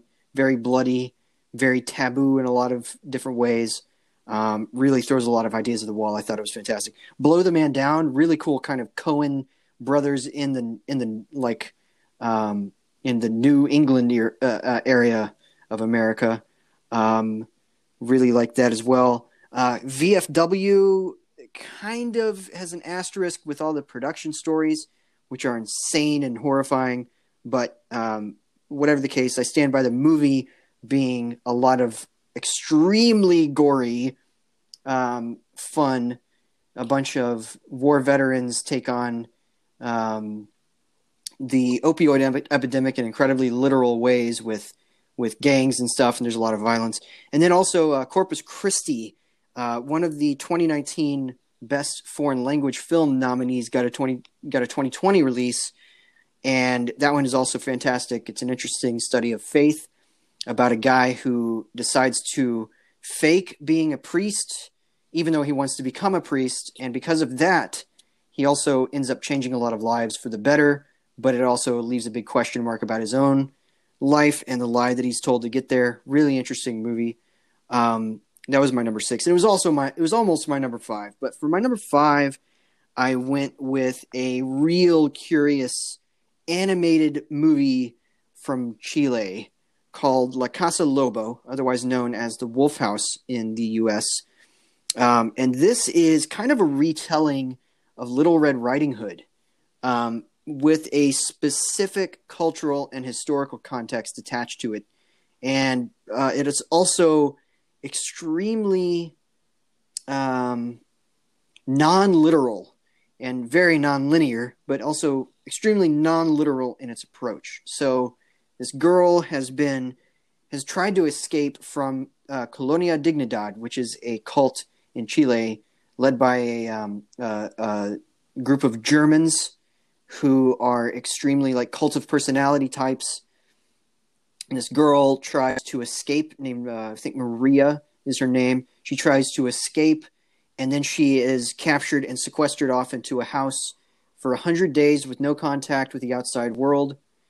Um, and she kind of starts to go insane. So like the wolf in this story in the Little Red Riding Hood adaptation we're looking at here could be a number of things. It could be a literal wolf, maybe. Never know. It's a house out in the woods. It could be the leader of the cult. Obviously, that's a that's a uh, the, that's the likeliest scenario. It could be the house itself, which comes alive um, with faces and voices through animation. I'll get to in a second and it also could just really be the mindset that leads the group to be a group and for her to be in this position. Um, it's all very, you know, suggestive and um, uh, um, I'm losing the word, but anyway, it's fantastic and it utilizes this animation that's essentially like a moving diorama. So, like if a character moves, they're they're a paper made object um, with a lot of paint and glue and all of that. And when they move, the directors have actually will actually remove the appendage that they've moved and it'll show up and it'll actually grow out of their body in a different position. And then meanwhile, in in uh, like visitors and invaders of the house will show up as giant faces, chalk drawn on the walls, speaking to her. Um, and it's all done with this hushed narration. There's only really two two voice actors in it. Uh, there's no there's no other characters except for this girl and the wolf, so to speak, or the leader of the cult. We don't know what he is. Um, I've forgotten their names. They're not they're not well known or anything, but they're they're uh, it's a tremendous job at uh, complementing the style of the movie, which is unlike anything I've ever seen in an animated movie before. It's short. I think it's only like 70 minutes, uh, but it left a huge impact on me um, just as a piece of animation that's really unforgettable. And um, certainly worth checking out if you have the patience for an extremely non American or non traditional, if you're not American, then and, and you're still into, into, traditional stuff. This is not Pixar. This is not anything that you've ever seen um, before, and it is fascinating to watch. Um, it's in virtual release right now. Um, I forgot to look up who's doing it. I can do that real fast, but um, but obviously there are a number of theaters that are hosting uh, virtual releases of movies right now, just be, just to keep themselves afloat. And this is one of those cases. Um, in this case, I'm getting to it. I'm getting to it. Uh, it's through a distributor called uh, KimStim, and so uh, you can go to kimstim.com slash uh, film slash the wolf the dash wolf dash house dash virtual, and you'll be able to find out how to support some of the theaters that are hosting it if they are right now. I'm pretty sure they are I don't think that it's been moved off to any other kind of distrib- distribution method, but it's fantastic. I reviewed this one for uh, SpectrumCulture.com, another one for them, and uh, yeah, it was fascinating. So, Chase, I know that you haven't seen this. Have you even heard of this movie? No, but I okay. mean, I, have I've always been fascinated with just animation as a as an art form. So yeah. like anything that's like different from a traditional like 3D you know, model animation like Pixar or DreamWorks, whatever, I am all for it. Like I always want like animation variety in my, uh, you know, my diet, and so yeah, I think this one sounds uh, pretty cool. It is. It is really fascinating stuff for sure, and uh, certainly worth checking out. So that is my number five. Uh, all right. What is your number four? So my number four, uh, it, it's a great kind of lead up to it because you know I put Selah and the Spades uh, in, in, my worst. You know, that's the my least favorite. You know, Amazon Prime uh, movie that's been released in this uh, quarantine. Um, I'm kind of like with Joel. It didn't make my top ten, but I liked uh, Blow the Man Down. Um, you know, it's not like my favorite or anything, but I enjoyed it for what it was. I really liked uh, 7500, the Joseph Gordon-Levitt uh, film, where he's literally just in a cockpit for an hour and a half, and it's pretty fascinating to keep your um, attention and just the the kind of like acuteness of that direction just like it needs to be like sharp. And so uh, uh, that 7500 is a really good one. I recommend it. But my favorite one uh, from amazon prime uh, is my number four the vast night. It is mm. quite an experience um, just watching that thing. Uh, it's definitely my favorite original screenplay so far um, this year it's very dialogue heavy it shoots like a bullet it's just constantly moving. There are several shots where it's just these actors talking. It doesn't cut away. It's you know these kind of like long one shots that just breathe out and just let these characters kind of roll with this situation. It's uh, taking place during the twilight of the 1950s, and on one fateful night in New Mexico, a young switchboard operator and charismatic radio DJ discover a strange audio frequency that could change their small town and future forever. So yes, it deals a lot with you know um, you know, maybe alien sightings, uh, you know, alien recordings, and just kind of like the mysterious nature of all of that. But the cool thing with this one, maybe besides like the last bit of the movie, it doesn't show anything. It relies a lot on dialogue and stories mm. from these characters in this town to kind of push the story. It's almost like watching various campfire sequences and them going around town interacting with people and them telling them what they saw when they were a kid or you know what they are hearing right now and how they can get other people to confirm what they're hearing and all this stuff. It's just it's all talking for the most part, and it's just really fascinating to see these characters kind of interact with each other and really kind of nail down what's going on. But it's definitely a beefy movie when it comes to dialogue.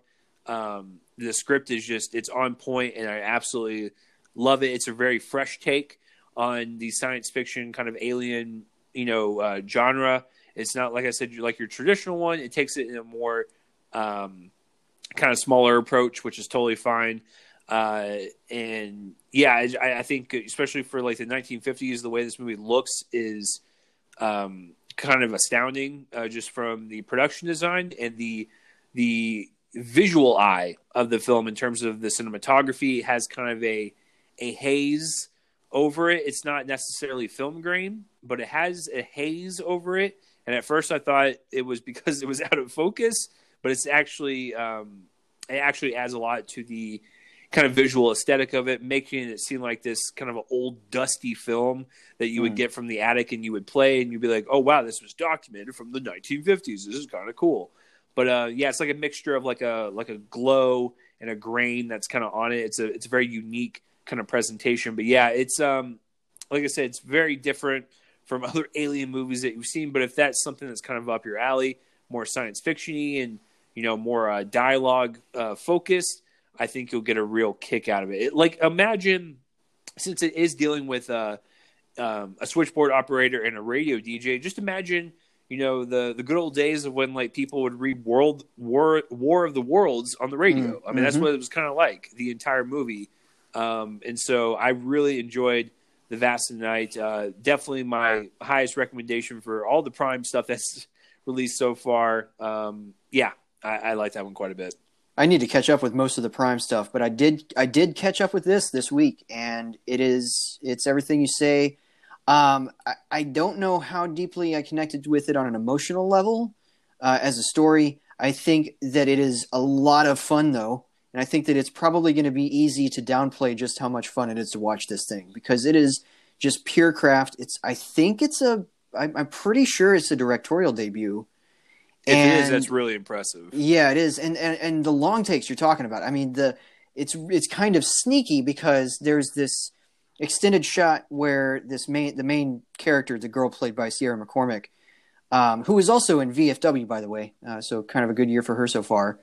Um, she is talking like to multiple people over the radio. She's you know cr- trying to confirm a story. She's she's uh, partnering up with a radio host. She's checking on other people through other like through other people. She's calling multiple people at the same time. She's operating the switchboard, and all it is is the is the camera just slowly like you know moving into her face, and it's what maybe is it like 10 minutes, maybe even longer than that. Um, it, it, it was it it was so long, in fact, that I actually like my mind left the movie for like two seconds just to acknowledge that the fact that it was on keep, the same take, and like I got back into it, but it was yeah, insane and, to watch. And, and, good on McCormick for remembering all that dialogue. I mean, that's that is the uh, and all the cues and everything. I mean, that is that is great acting right there. Um, but again, I think it's going to be. I think that this is a perfectly acceptable piece of old school, old Hollywood. They don't make it any more like this entertainment, and I think that people will, really need to check this out. I mean, it is. Um, it does move at a, at a at a very very swift pace, dialogue wise, shot wise. You know, it is more deliberate in terms of the long takes we're talking about, but in terms of characters talking intelligently and um, and unraveling this mystery that's really interesting and all of these stories that are being told by these different characters. It is a radio show as movie, uh, uh, like you were saying. I mean, it is War of the Worlds and as a as a visual thing. And I th- I don't know how well they they get over the the the hurdles of doing that. Um, this is going to be a movie that I need to revisit, and I have no problem with that idea uh, with revisiting it. I think it's eminently watchable. And um, I think you're yeah. right, though. It has like the funness of like a Steven Spielberg kind yes. of approach, but yeah, it's yeah. just not as big on VFX spectacle. Exactly. In terms of what the director's trying to do with his camera, a lot more low key than Spielberg. but in terms of the story being told and how it and how it evolves and how the characters talk and how and how the actors just absolutely dominate the dialogue. Yeah, I mean it is very much a dense dense movie, a lot of fun, moves at moves at a swift pace. It's short, it's 89 minutes.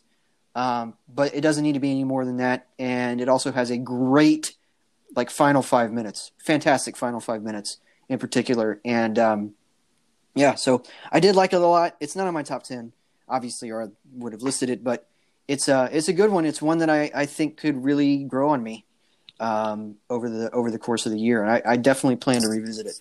Um, so my number four is an emotional gut punch. Uh, it's never, rarely, sometimes, always from director Eliza Hittman. And this one just recently went way down in price uh, for rental on iTunes. In case anybody wants to do it. It was it was one of the movies originally priced at 19.99 to rent when it went to um, to VOD or Prime or PVOD as it's being called, uh, following a a very like truncated theater, theatrical release. Didn't really get a proper one, so they went the uh, the 19.99 route. But it's 5.99 now, as far as I can tell. Um, at least that's what I rented it for, and hopefully it stays that way for a while, uh, so that people can see this because man, this movie is it's a tough watch, but it's an important one. The story here follows two cousins, played by Sidney Flanigan and Talia Ryder. Um, Flanigan plays a girl named Autumn, who finds out that she is pregnant and realizes that she has no other option but to get an abortion.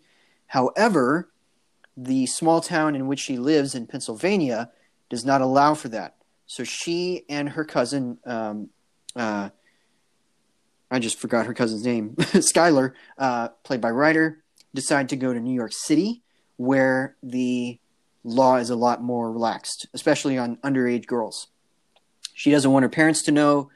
Uh, she doesn't want anybody to know. And uh, so the movie is very, very simple. They leave their their uh, their small town. They go to New York, and she gets the procedure. I've I've literally just spoiled the entire plot to you but the plot is not what matters. What matters is the emotional precision of the journey to get there. And it's really well communicated through these performances. Flanigan and Ryder are fantastic in this movie. Um, the visual, like, the aesthetic of this is very low key, but it kind of has the feel, if anybody has seen his their movies, of um, Jean Pierre and Luc Dardenne films, Two Days and One Night, um, L'Enfant, uh, etc. Very, very low key, but it really is kind of up up close and personal to faces. And actually, this is another movie where a long take on a person's face, uh, as it kind of closes in on a person's face, is absolutely imp- like crucial to the movie's power. It's a scene. It's I think the best scene in any movie this year, and there is a scene where she is going in for a an interview pre-abortion, and she talks to a counselor at a clinic. Um, the key here is that Hittman actually filmed the scene in an actual clinic, and that and the uh, the counselor we see is a real counselor at the clinic, uncredited in the cast. Uh, so that's really important. She is asked a series of questions about her history, um, like her sexual history, her romantic partners, and her intentions with this pregnancy.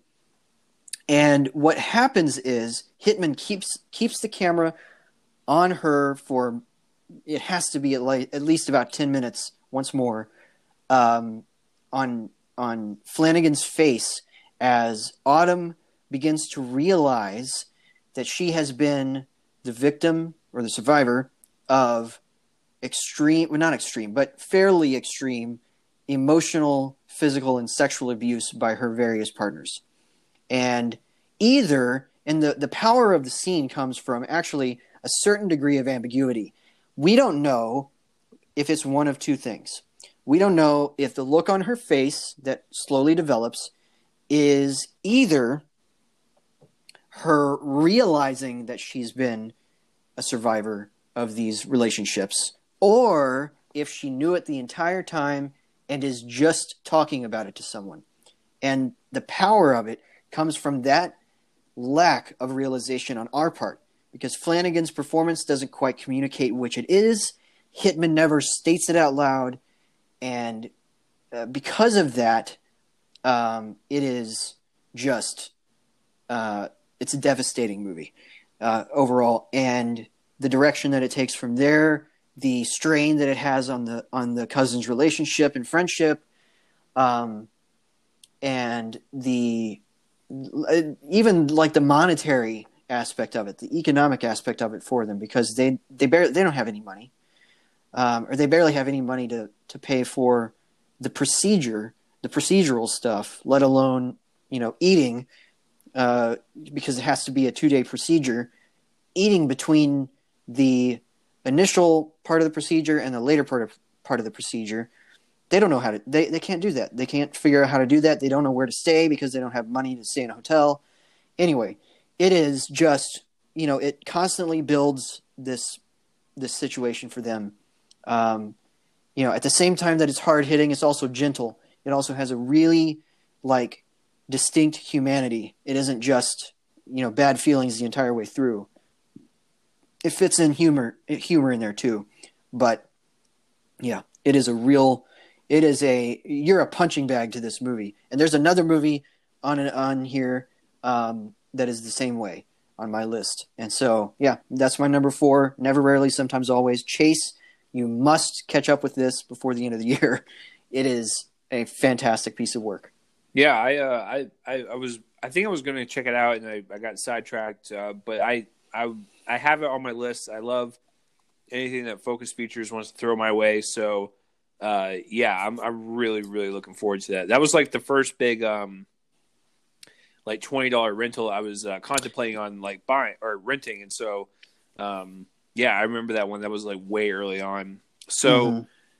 my number three is kind of like how you felt with uh, with that one. This was also an emotional gut punch, and when I get to because uh, Joel and I, I think we have the similar top two. If I if I if I'm using my my psychic powers correctly, I can channel this man, and I think we have the same top two. So this will be the last um, uh, random one before we get to that. But this is a smaller film. Uh, it's actually shorter than the Vast of Night. It's only 83 minutes long. Uh, so you minus five or so for the credits. I mean, it's it's a very short movie, but it's straight and to the point. But this is um, Brian Dennehy's last film. Uh, mm. Rest in peace, sir. This came out like right like a week after he passed like it was just so crazy to like see his his passing and then see that this movie was coming out but it's driveways. And it's a really just kind of it, it just it's a tender movie. Uh it's a sweet movie. Uh really great relationships that blossom you know throughout this thing. A lot of friendships that um are, are really just kind of formed you know it's about a, a, a, lonesome boy that accompanies his mother on a trip to clean out his late aunt's house and ends up forming an unexpected friendship with the retiree who lives next door. So Brian Dennehy plays the retiree, and this right off the bat we can tell that he fought uh, in the I think it's the Korean War or the Vietnam War. I forgot which hat he was wearing, but obviously he has he grew up in a time period where he uh, you know views people that are non-white very differently, and so when these people move in, um, they are definitely of Asian descent, and so that kind of perks him up a little bit, like, hey, what's going on over there, type of deal. And so when he, you know, kind of approaches his family, he talks to the boy uh, first, and you know, they kind of have this, uh, um, you know, common, just kind of like asking each other questions, like, hey, what's that? Oh, hey, can you teach me that or whatever? And so they kind of get to know each other, and so what I really enjoyed about it is kind of the timeline of these two these two people's lives, and so the mother's not really in the the picture that much. You know, uh, they're cleaning out the house, yes, but it's more about um, her relationship with her son, and then uh, her son's relationship with the the neighbor. And what I like about it is that this kid is like ten years old. This man is nearing the end of his life, and so they both have different views on life. We have one um, kid who has the whole his whole life ahead of him. He's very curious about stuff. He's uh, wanting to learn. He doesn't have a father figure in his life, and so he's looking for that person to kind of help guide him through life's moments. And then we have this, you know, older gentleman who's lived life. He has lived through regrets and he's lived through, um, you know, the ups, the downs, the everything. And he's teaching this kid about life because he needs that. He needs that fatherly figure. And that's what this whole movie is. It's just people talking to one another from different generations, different, you know, uh, race backgrounds. Um, you know, it's just really kind of fascinating to hear these people talk, but it's just a really warm type of movie that's just dealing a lot with character work and really just kind of building upon that. And it leads to the final scene in which Brian Dennehy is sitting on the porch and he's talking to this kid and he's saying like what we all will say when we get older and we tell younger people this, but he's telling him and he's telling us as an audience, and I think that's probably why this one and one of the films I'm about to talk about have been the only films that made me cry so far this year. He's telling this kid, listen, you're going to mess up. You're going to do a lot of things that you regret. But the most important thing is that you don't waste your life and you cherish those moments and you you spend it with the people that you you know and love. Because I forgot to mention, uh, he also has a daughter who's grown up and doesn't really see him that much, and she's kind of she's just really not there for her dad. So I think that's also why he gravitates towards this kid because it kind of reminds of him of his relationship with his daughter. But like he just has this really like hard hitting conversation with this kid because you know that he's going to probably pass pretty soon because he does have a condition later on in the film. And so that final conversation, man, it just kind of gets you, gets you in the hearts, and you're just like, man, this is some really good stuff. And it's just a really human movie. I think that's what's really touching about it. Is just it's just people talking from different backgrounds, generations, and just seeing how they interact. And so, uh, yeah, it's it's one of two films, Joel, that made me uh, shed that good old tear. I'm not afraid to do it but uh, Driveways was one of them. And uh, rest in peace, Brian Dennehy. That was a great film to kind of uh, end your career with. And you got to keep in mind, it's really weird when I watch movies like this because my first Brian Dennehy experience was in one of my favorite comedies of all time when I watched as a kid in Tommy Boy. So it is very weird to like see where I started with him and where I ended with him. So uh, right. and hey, they're both great movies. So that works for me. But uh, Joel, did you ever catch up on Driveways?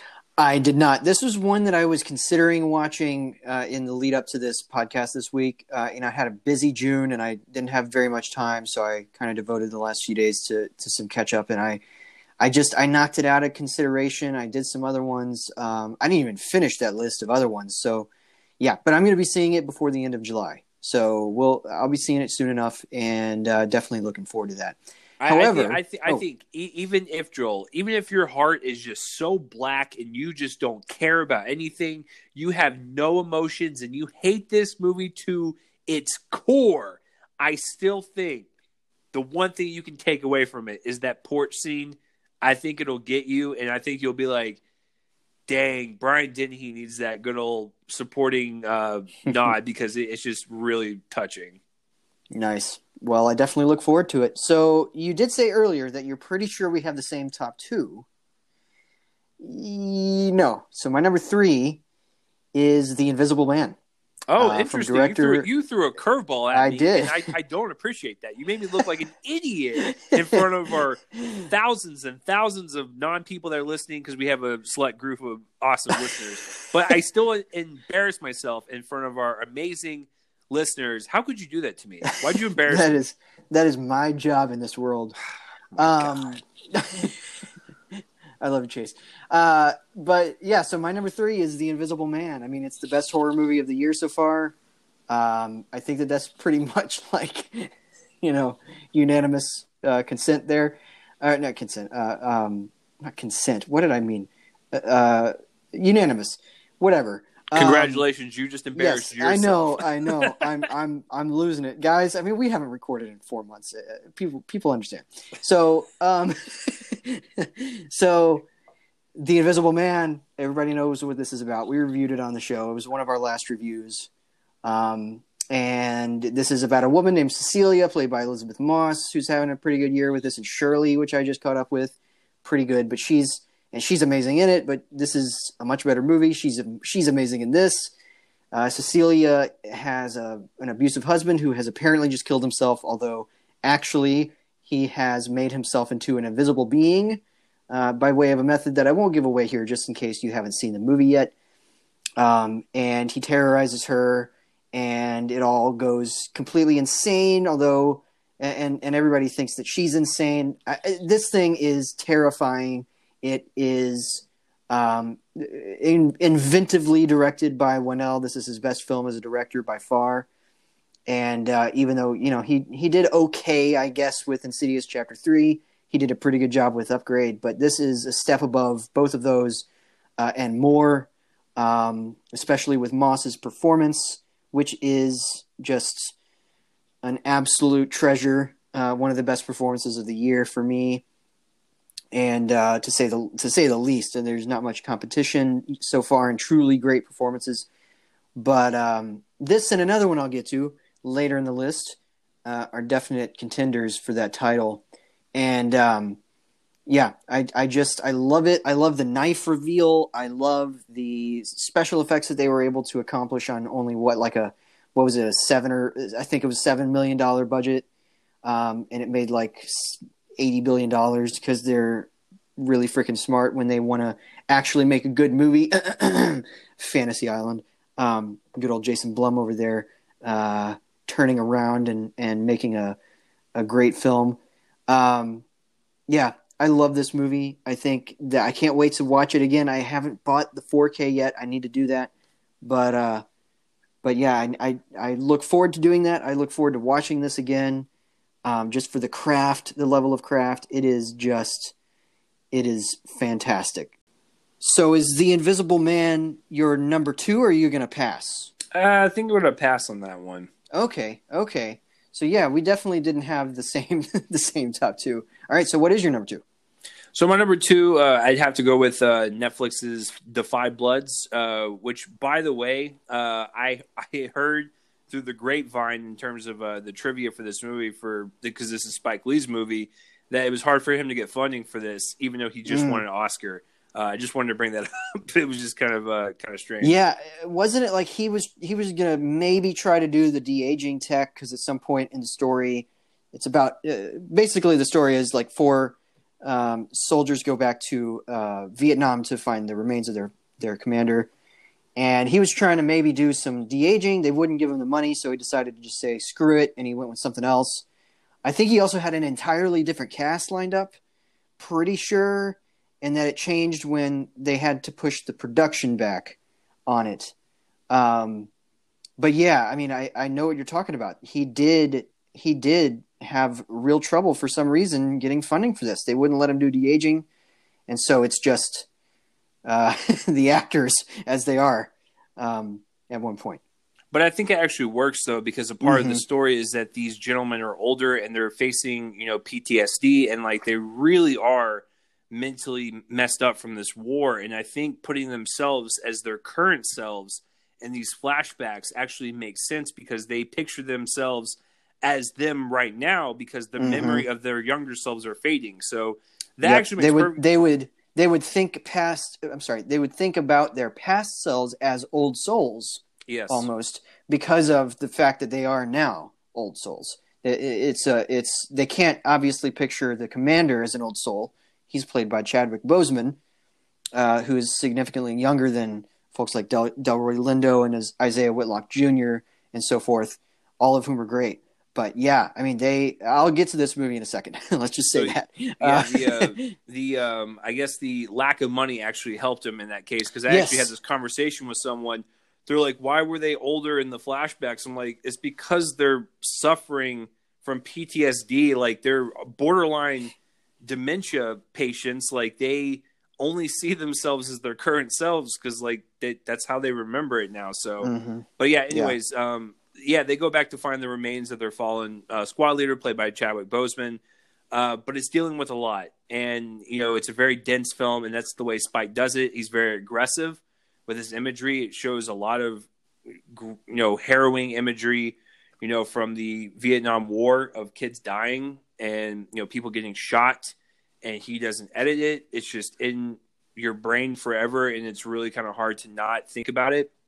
But it's also dealing with you know the civil rights era with uh, Martin Luther King Jr. and how you know uh, African Americans were being viewed during that time, but also being viewed like in the military, for instance, because Mhm. like these four men are doing what they want to do to serve their country, and yet they still get scrutinized for the color of their skin, even if they're in places like Vietnam or America. It's just like they can't escape it.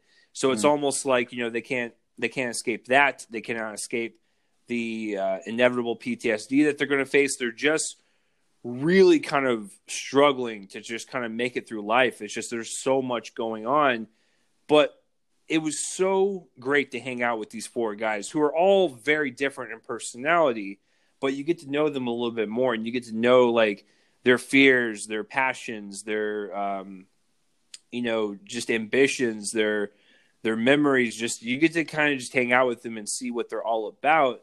And I think rightfully so, everyone keeps praising this gentleman, um, Delroy Lindo, who plays, uh, to put it blunt- bluntly, a Trump supporter. And you know, you think that oh, that's going to be it. Spike doesn't like Trump, but like this is going to be um, pretty basic. He's just going to say, you know, I love him and all that stuff.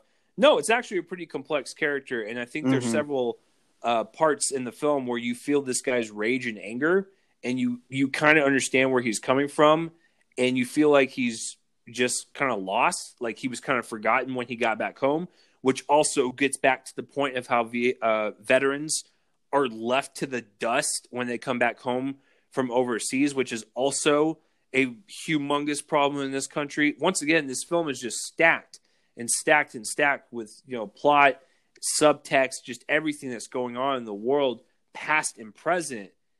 But it makes for a really just um, uh, powerful watch, and also at the same time, just as a uh, pure entertainment level, it's entertaining. It's it's, It's a a, movie that it's a great thriller. It's a It's a- great yeah, thriller. it's yeah. a great thriller that takes these twists and turns that you don't even Mhm. expect and they kind of just go all over the place but they make sense for the situation that these characters are in and it just really kind of catches you off guard there were several points where you know it kind of takes a 90 degree turn i was like oh i didn't see that coming but that's really exciting it's like joel said it, it works on a very basic kind of structure as a thriller so um and then uh, like i said uh, with delroy lindo and stuff the performances are great Jonathan Majors, uh, you know, one of my favorite people from last year in The Last Black Man in San Francisco. You know, he makes an appearance. Uh, Clarke Peters is also really great. Um, he has a great, uh, um, uh, what would, like subplot with, uh, let's just say, maybe someone that's really important in his life. Um, that Mhm. is, a, it's a really kind of touching kind of side story that once again kind of caught me off guard. Um, but yeah, everyone does a really great job, and uh, there's a few other people that might pop up that you recognize that will, uh, you know, just be like, hey, that's there's that guy, like Paul Reno. Hauser. Yeah, exactly, Yeah. and John Reno and Paul. stuff. So, yeah, yeah. um, but yeah, ev- I think everyone does a pretty great job, and it's just like I said, it's such a it's such a Spike movie. It, it, it's told in that way where you can feel every single you know message that he's trying to get across. You can definitely tell his voice is poking through each scene. It's the way he directs things. Uh, have characters you know speak directly to the screen, break the fourth wall.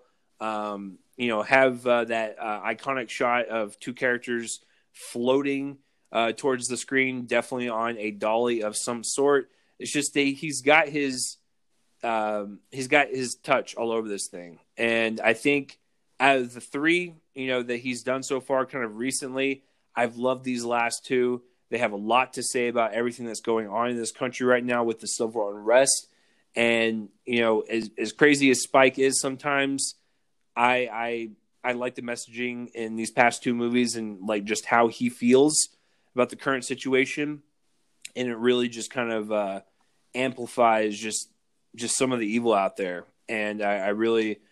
Uh, I really appreciate that. Um, but yeah, this is a really great one. It's two and a half hours long, so strap in. It's not quite the length of The Irishman, so if you're worried about Netflix time links, Uh, don't worry about it. If you can power through uh, 10 episodes in a season of a television show, then I think two and a half hours will be just fine for you. Um, but yeah, I, I really enjoy this one quite a bit. It's uh, it's number two. Uh, I don't know what the rest of the year holds, but this one will be a tough one to knock off. Yeah, I'm going to get to it in a second. Um, let's just say that I've, I've given it away. But my number two is the other, and not to say that the Five Bloods isn't an emotional gut punch, but um, and it is for sure. But in this pure kind of unfiltered way, my number two is the other emotional gut punch I was talking about with um, uh, Never, Rarely, Sometimes, Always. I actually saw these two for the first time earlier this week, um, and or maybe last week. Um, I can't remember because time doesn't mean anything anymore. But I saw them on the same day, and uh, that was that was quite interesting. My number two is called "Sorry We Missed You," and this one comes from a director named Ken Loach who works in a very specific kind of cinema. At least lately, this is the first time I've ever watched one of his movies. Um, but he makes a lot of movies about struggling working class people, and that's what he's been doing recently, particularly under conservative rule.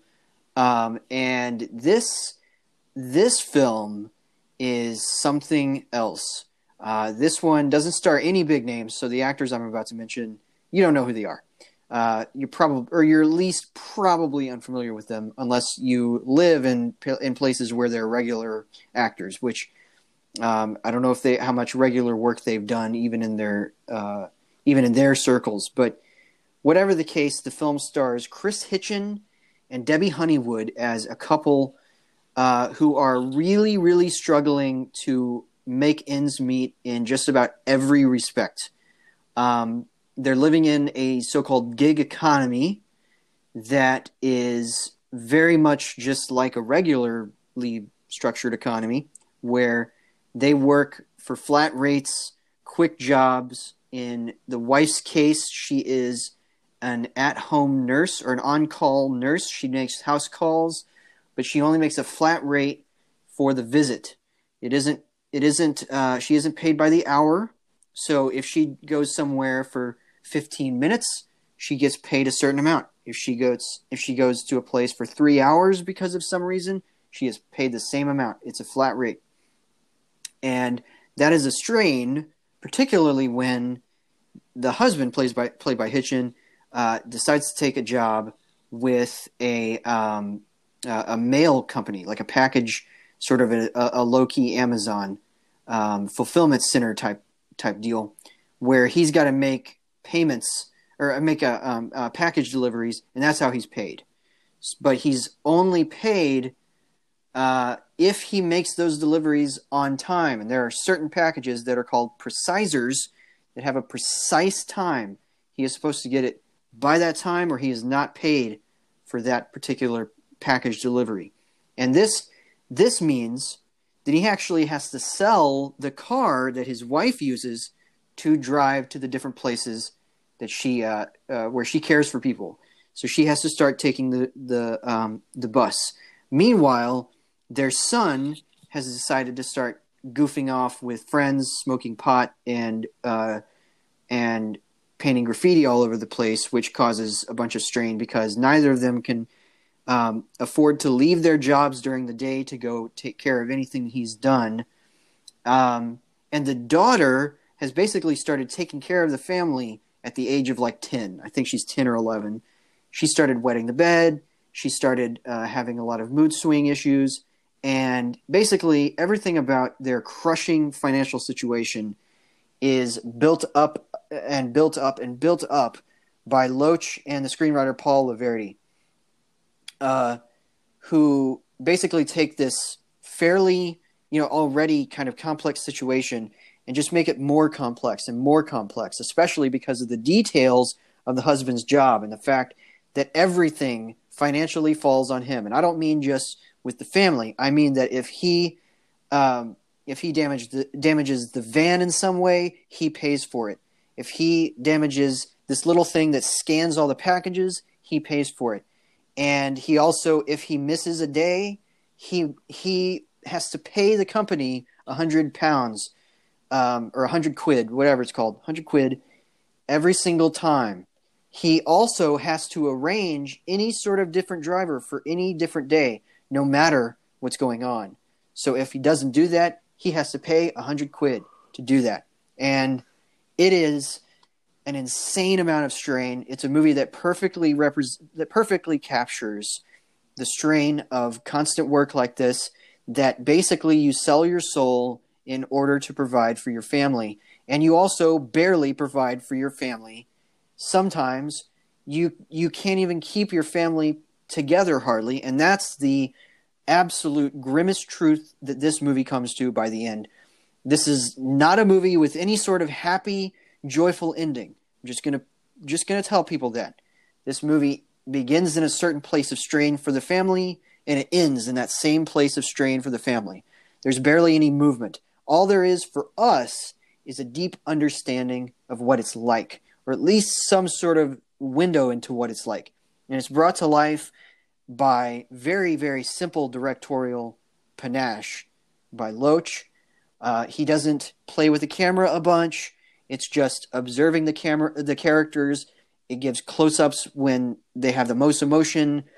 It's uh, very effective performances, but in terms of direction, it's very quiet. Doesn't matter. Doesn't matter at all because what matters is the performances. What matters is the emotional precision. It is going to kick you in the gut and keep doing it. Um, you're going to hate the boss that the husband works for. Hate, hate, hate. You're going to hate him, especially the events of the final like 10 minutes uh, and I won't give anything away. It just involves a horrible, horrible crime and a complete lack of compassion in the face of it. I'll just say that. And it is a gut punch. Now, this one is available on iTunes.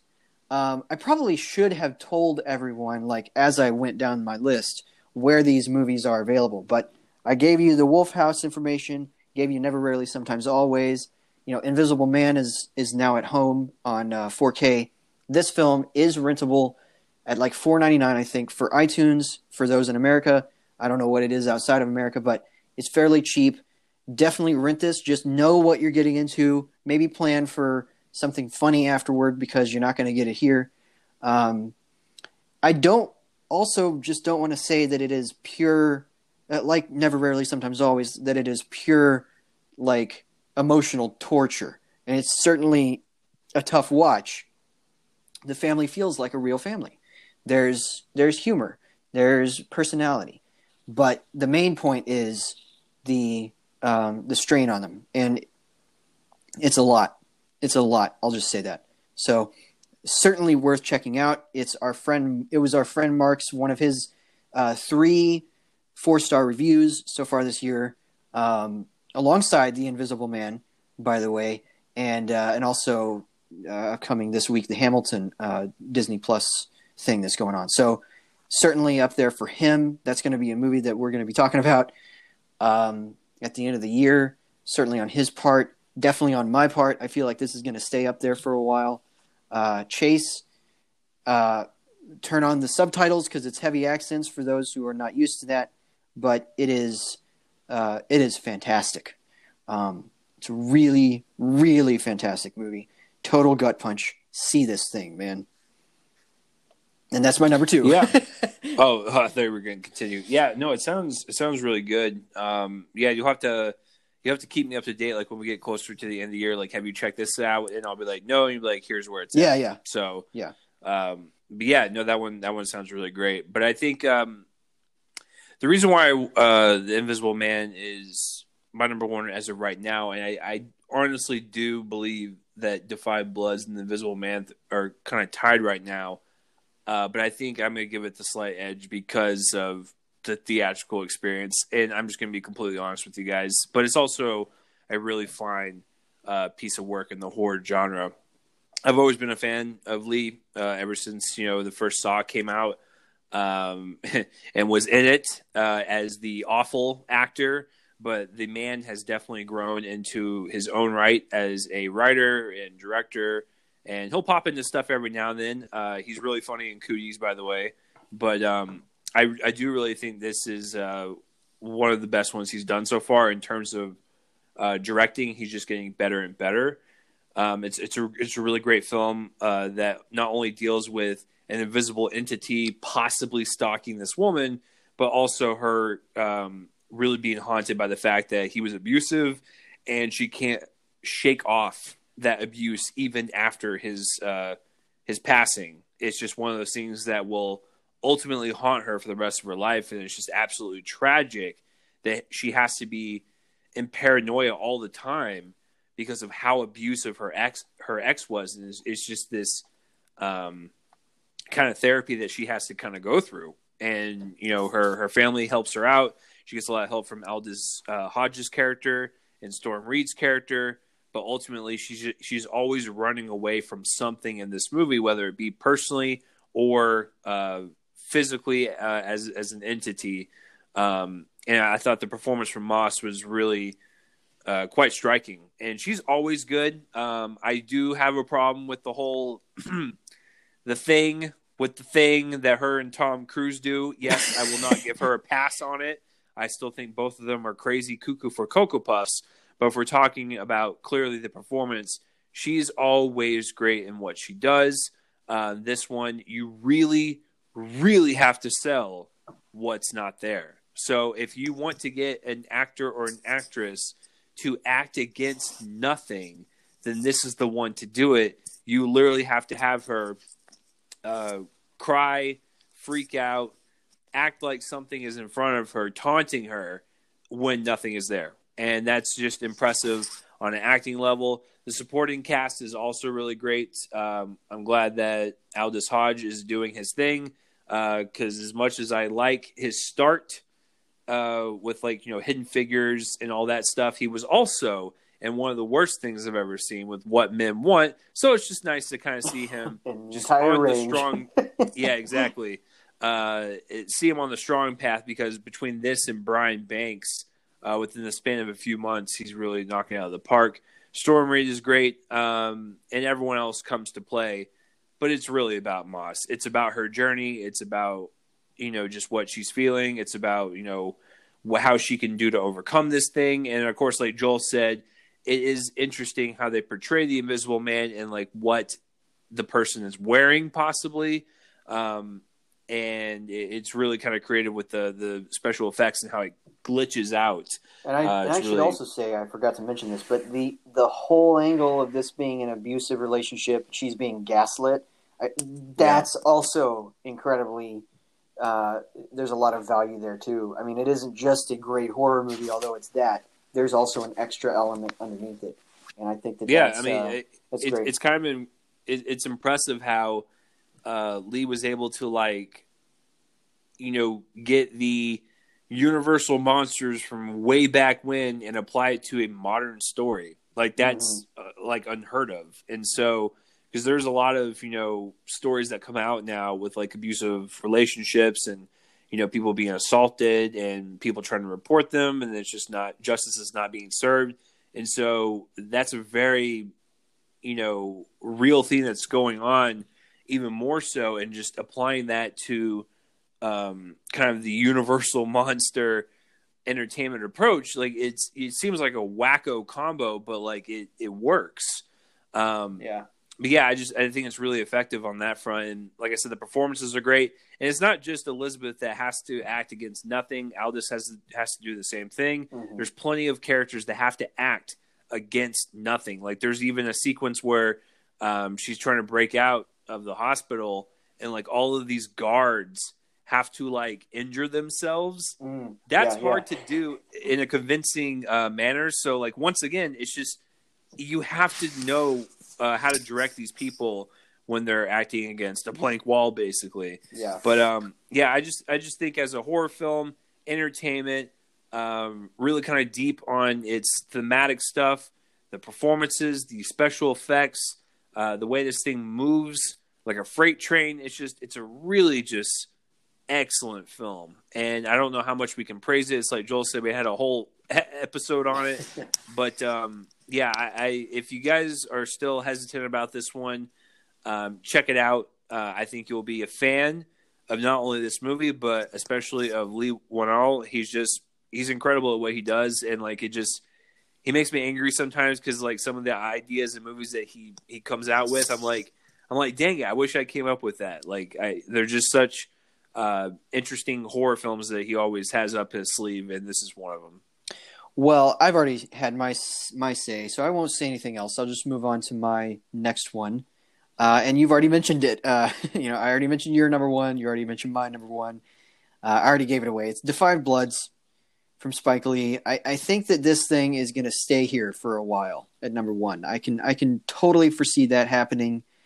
Um, I think it's a near masterpiece. I think that you know a lot of people have been calling this messy, and okay, maybe what Lee is doing is he's throwing a whole lot of ideas at the wall, but I don't know if that's messy. I think that that's ambition. Um, I think that if it didn't have any sort of clear drive or directorial voice, maybe it would be messy. But for me, no, this movie really. But repre- see, but once again, when when is Spike's films not bold and ambitious? Right, like they're exactly. always that way. I mean, to do the right thing is his most beloved and well known film, and even that one is crazy in terms of other wide releases, even from that period of time. He, he doesn't work in. I mean, maybe Inside Man, which I did catch up with recently. Um, that's a more traditional thing, but even that has strangeness to it. So yeah, he doesn't work in, in the typical in the typical um, uh, atmosphere of a regular movie, whatever you want to, whatever that is. And yeah, I was just riveted. I mean, you're right; it's a great thriller. It works as entertainment. It works as a hangout movie with these guys in a certain way before things go kabooble. And but I but Delroy Lindo I, I think might be the best performance of the year so far. Um, it's between him and Moss, and it's a really close battle. I think that there's, I mean, and it's even before the now famous close-up monologue that he has late in the film, in which he, the character, his character Paul, lays out everything about how he got to this place in his life as a Trump supporter, as a Blue Lives Matter T-shirt wearing guy, as basically very far right conservative guy, how he got there is more important than the fact that he is there. And I think that that's the point that Lee's making that even if there's a lot of people who espouse a lot of hateful ideology that you don't like uh, or that's genuinely, you know, unlikable, maybe there's an emotional component to it that you don't understand. And so being in somebody else's shoes is really important. It doesn't mean that he himself as Spike Lee is like Paul. He's just saying this is this may be the kind of person that a former soldier in Vietnam who's been incredibly disillusioned about everything about his life and is also suffering PTSD might end up being like Paul in this movie. And if it's a man of color, then so be it. And that's what that's what the case is here. And there's a monologue where he lays all that out and he also tells us what he's not going to let the burden of time and reflection and all of this strain do to him right now. And it's beautiful. It's gorgeously filmed. Um, it's just perfectly acted. Um, the cinematography here in you know present day is every bit as sweaty and grimy as every other Spike Lee movie, and he also films the stuff in the past in 16 millimeter which is just just opens up the movie in so many ways.